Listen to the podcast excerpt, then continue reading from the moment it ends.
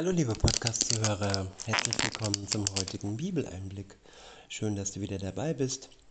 Heute habe ich am Kapitel, ein Kapitel aus dem Matthäusevangelium, aus dem äh, ist das Kapitel 9 und ich verwende die Übersetzung Schlachter 2000. Der erste Abschnitt ist überschrieben mit Die Heilung eines Gelähmten. Man könnte auch sagen, ja, die Befreiung der Schuld eines Gelähmten. Viele legen heute wirklich ihr Gewicht auf Heilung, auf Gesundheit. Es gibt diesen Spruch, Hauptsache gesund. Und ähm, ja, ob der Mensch mit Sünde belastet ist, ist nicht so wichtig. Im Gegenteil, Sünde ist cool heutzutage. Wichtig ist nur, man ist gesund und alles andere hat für die Menschheit wenig Bedeutung, aber nicht bei Jesus. Auch wenn er viele Menschen geheilt hat, darf man nicht ja, vergessen, warum er auf die Welt gekommen ist. Nicht wegen der unheilen, körperlichen, ungesunden Welt, sondern ja in erster Linie wegen der Sünde der Welt. Möchte die Menschheit von ihrer Schuld, von ihren Sünden befreien. Das ist in erster Linie und in zweiter, in zweiter Linie möchte er dann Heilung schenken.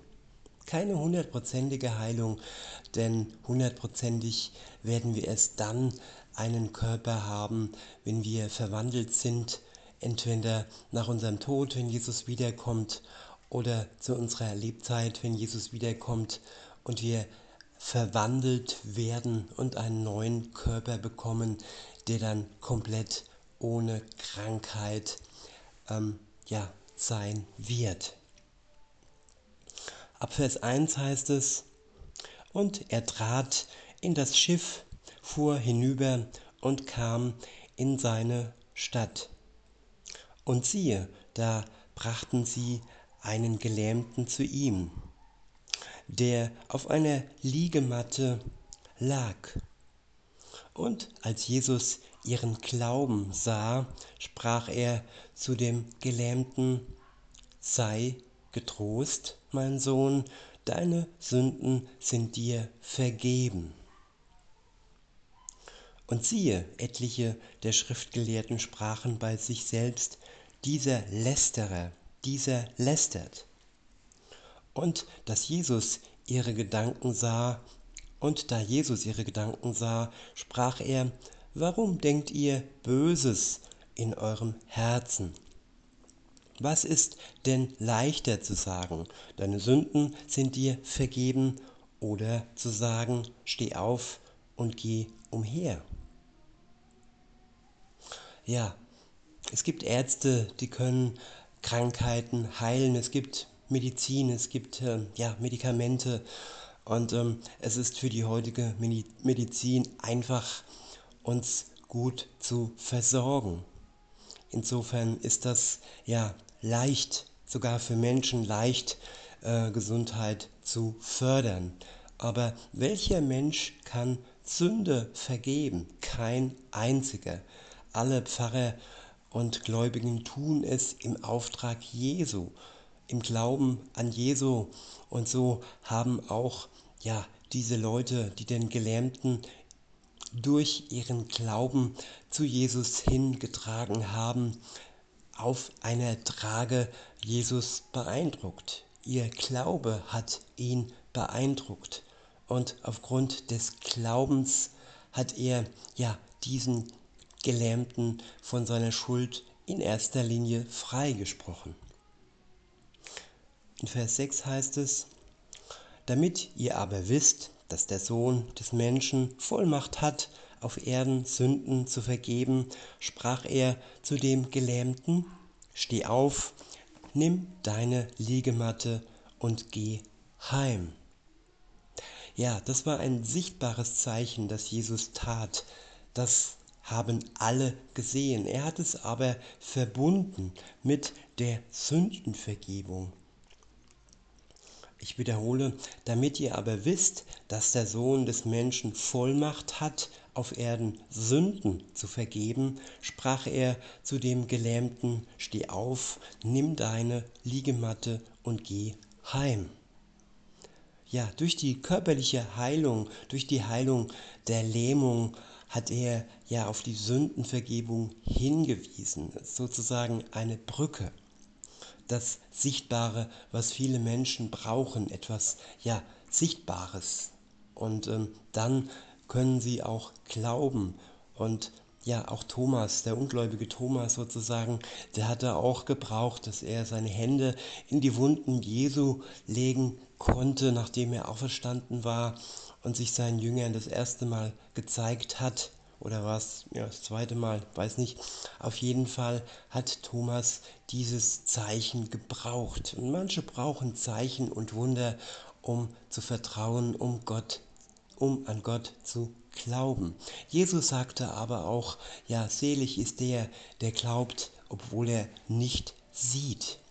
Und wir können Gott um Glauben bitten, dass er uns versorgt, ja, dass wir an ihn glauben, dass wir vertrauen, obwohl wir nicht sehen. Wir sehen ihn erst dann, wenn er wiederkommt und alles andere ist Stückwerk und wir bekommen das und auch die Zeichen, die wir brauchen und die wir erbitten.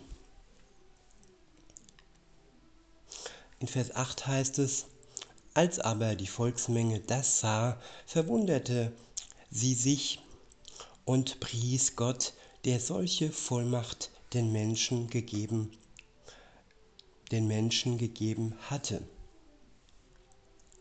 Ja, die Vollmacht kam von Gott, dem Vater.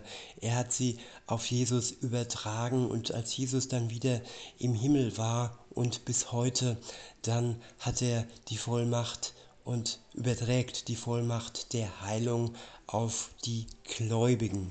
Nicht jeder hat diese Gabe, aber der eine oder andere hat die Gabe der Heilung. In der nächste Abschnitt ist überschrieben mit die Berufung des Matthäus.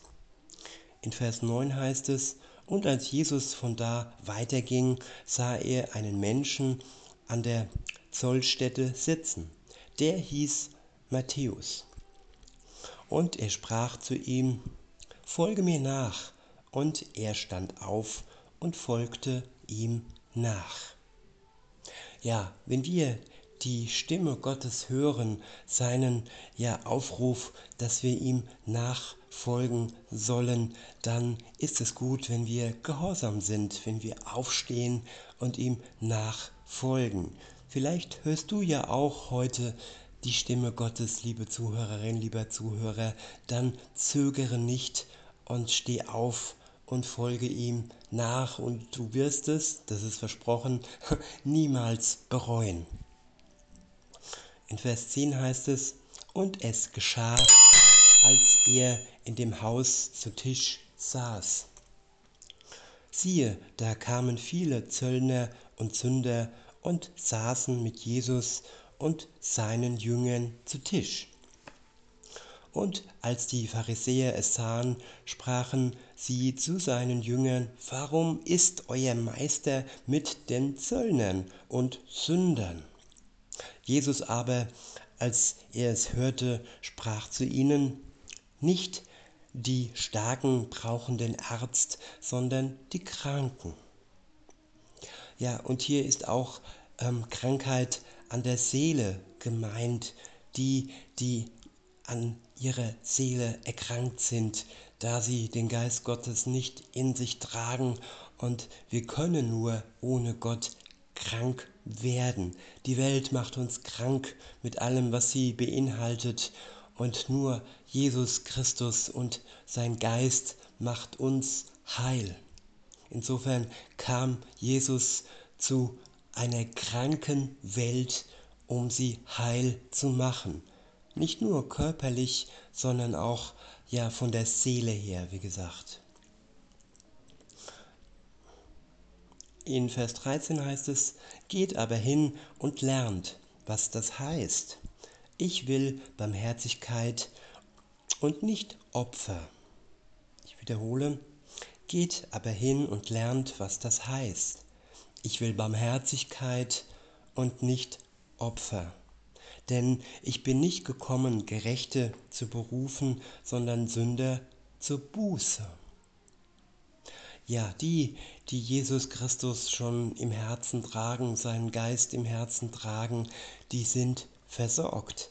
Aber die, die ihn noch nicht äh, als ihren Retter angenommen haben und noch ja in ihrer Sünde feststecken, die ruft er zur Buße auf.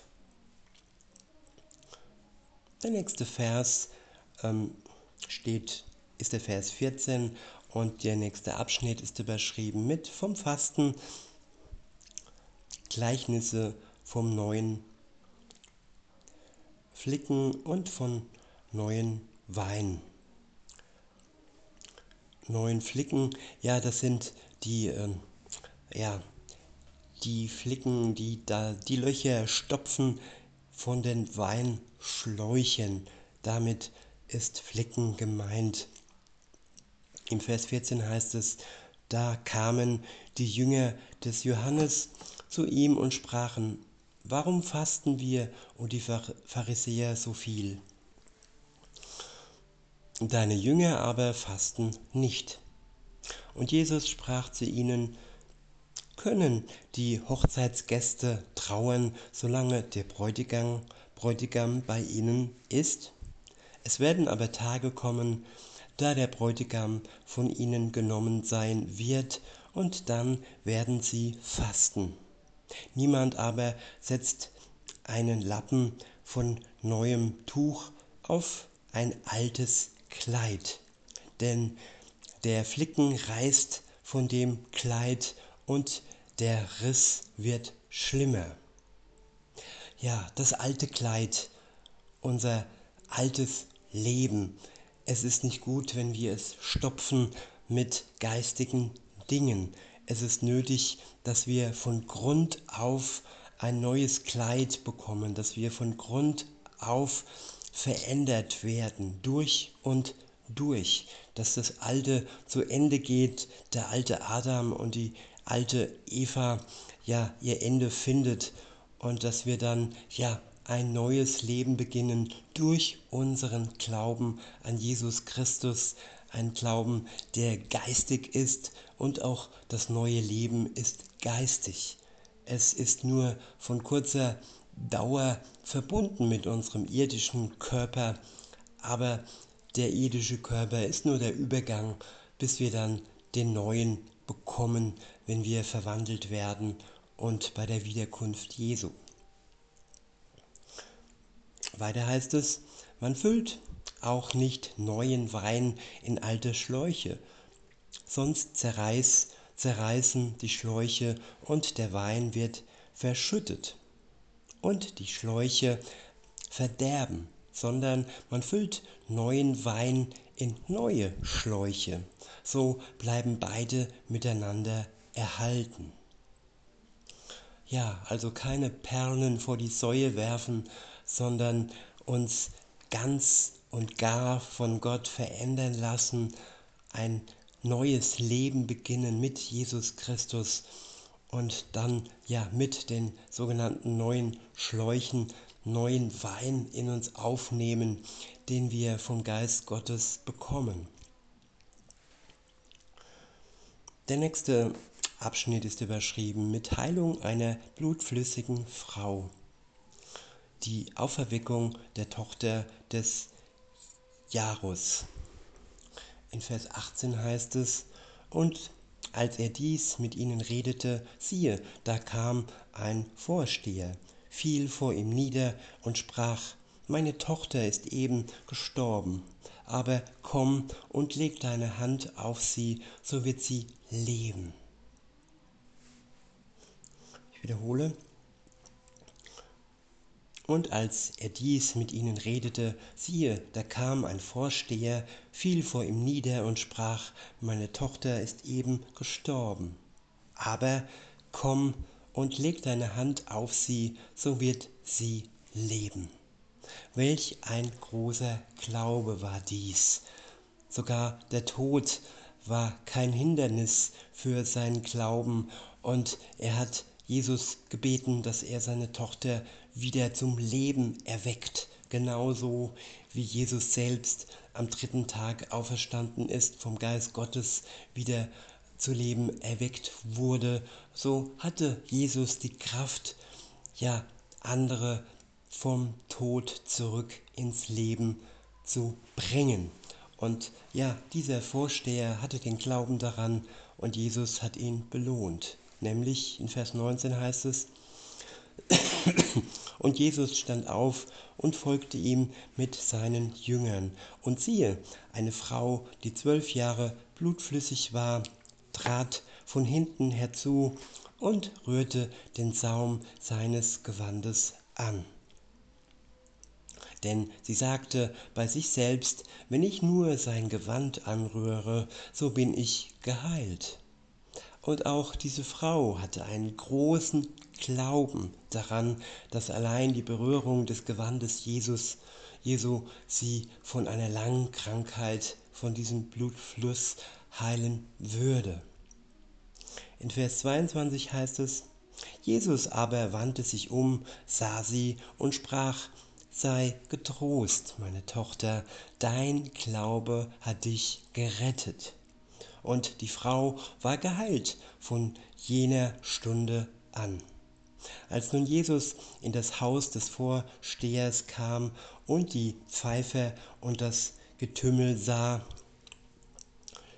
spricht er zu ihnen, entfernt euch, denn das Mädchen ist nicht gestorben, sondern es schläft.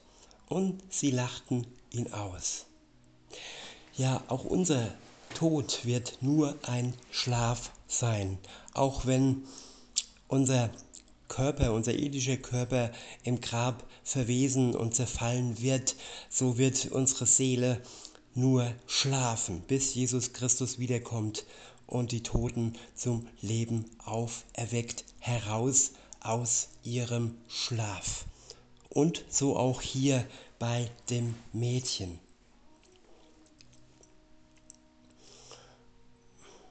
In Vers 25 heißt es, als aber die Menge hinausgetrieben war, ging er hinein und ergriff ihre Hand. Und das Mädchen stand auf. Und die Nachricht hiervon verbreitete sich in jener ganzen Gegend. Der nächste Abschnitt ist überschrieben mit Heilung von zwei Blinden und einem Besessenen. In Vers 27 heißt es, und als Jesus von dort weiterging, folgten ihm zwei Blinde nach, die schrien und sprachen, Du Sohn Davids, erbarme dich über uns.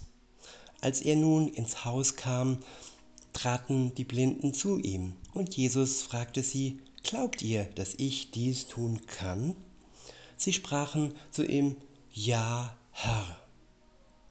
Ja, Jesus fragt nach dem Glauben. Jesus ist kein Guru, der andere heilt und dafür vielleicht Geld bekommt oder ja keinen Glauben äh, dafür verlangt. Nein, der Glaube an Jesus Christus ist das Wichtigste. Ohne Glaube bringt uns eine eventuelle Heilung überhaupt nichts. Nur wenn wir an ihn glauben, dann haben wir zum einen die Voraussetzung, zum anderen aber auch ja das Wichtigste für unser Leben und nur dann macht es Sinn, geheilt zu werden. Ohne Glauben macht es null Sinn. In Vers 30 heißt es, und ihre Augen wurden geöffnet, und Jesus ermahnte sie ernstlich und sprach, seht zu, dass es niemand erfährt. Sie aber gingen hinaus und machten ihn in jeder, in jener ganzen Gegend bekannt. Ja, hier sieht man auch, dass Jesus nicht ein Superstar werden wollte und alleine auf seine Heilung, die er vollbrachte, reduziert werden wollte. Es ging ihm immer um die ja, Erlösung der Schuld. Und dazu gehört es immer eine, gehört immer eine persönliche Beziehung zu Gott. Wenn man aus der Ferne hört, dass da ein Heiler ist, ja, dann hat man noch lange keine Beziehung. Und solche Leute wollte er wahrscheinlich nicht anziehen, sondern wirklich nur die, die ihm Vertrauen und Glauben schenken.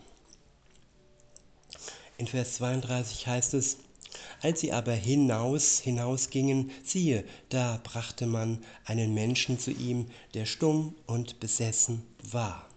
Und nachdem der Dämon ausgetrieben war, redete der Stumme. Und die Volksmenge verwunderten sich und sprach, die Volksmenge verwunderte sich und sprach, so etwas ist noch nie in Israel gesehen worden. Ja, Jesus ist einzigartig. Er war und ist der einzigartige Gott. In Vers 34 heißt es, die Pharisäer aber sagten, durch den Obersten der Dämonen treibt er die Dämonen aus.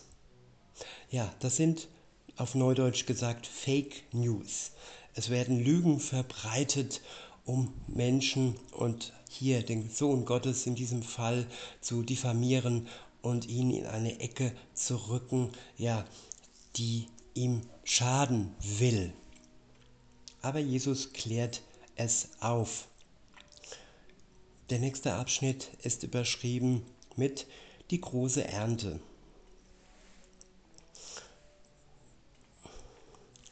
In Vers 35 heißt es, und Jesus durchzog alle Städte und Dörfer, lehrte in den Synagogen, verkündete das Evangelium von dem Reich und heilte jede Krankheit und jedes Gebrechen im Volk. Als er aber die Volksmenge sah, empfand er Mitleid mit ihnen, weil sie ermattet und vernachlässigt waren, wie Schafe, die keinen Hirten haben. Ja, ermattet und vernachlässigt. So sind viele Menschen heute in dieser Zeit. Viele Menschen haben keinen guten Hirten. Wenn, dann haben sie sogenannte schlechte Hirten, die sich als Hirten ausgeben, als Superstars, als, ja, als Heiler, als Wahrsager, als ähm, Lobbyisten, egal was, auf jeden Fall sind es keine guten Hirten. Der einzig gute Hirte ist Jesus Christus. In Vers 37 heißt es, da sprach er zu seinen Jüngern, die Ernte ist groß, aber es sind wenige Arbeiter. Darum bittet den Herrn der Ernte, dass er Arbeiter in seine Ernte aussendet. Ich wiederhole den letzten Vers. Da sprach er zu seinen Jüngern, die Ernte ist groß, aber es sind wenige Arbeiter. Darum bittet den Herrn der Ernte, dass er Arbeiter in seine Ernte aussendet.